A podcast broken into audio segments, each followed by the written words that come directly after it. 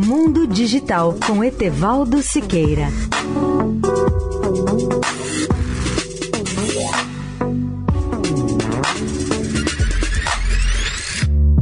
Olá, amigos da Eldorado.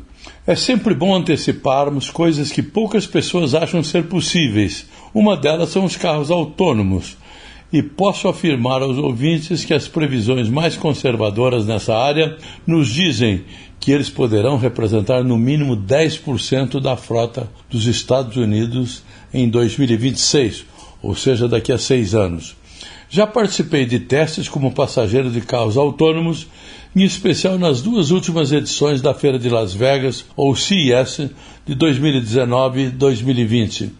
Ao percorrer um trecho da cidade em carros autônomos em Las Vegas, eu me senti no futuro, pelo menos por alguns minutos, e me sentia mais seguro porque no banco traseiro estava um engenheiro responsável pela demonstração e me tranquilizava sobre tudo o que iria acontecer. A condição básica para que esses veículos circulem normalmente é a preparação das ruas e estradas com sensores e sistemas de comunicações com os carros e com os ônibus sem motoristas. Os testes com carros autônomos nos Estados Unidos já estão em estágio bem avançado e a procura por eles só não é maior por conta da legislação que ainda não permite o tráfego em muitas circunstâncias. É questão de tempo até que isso seja resolvido.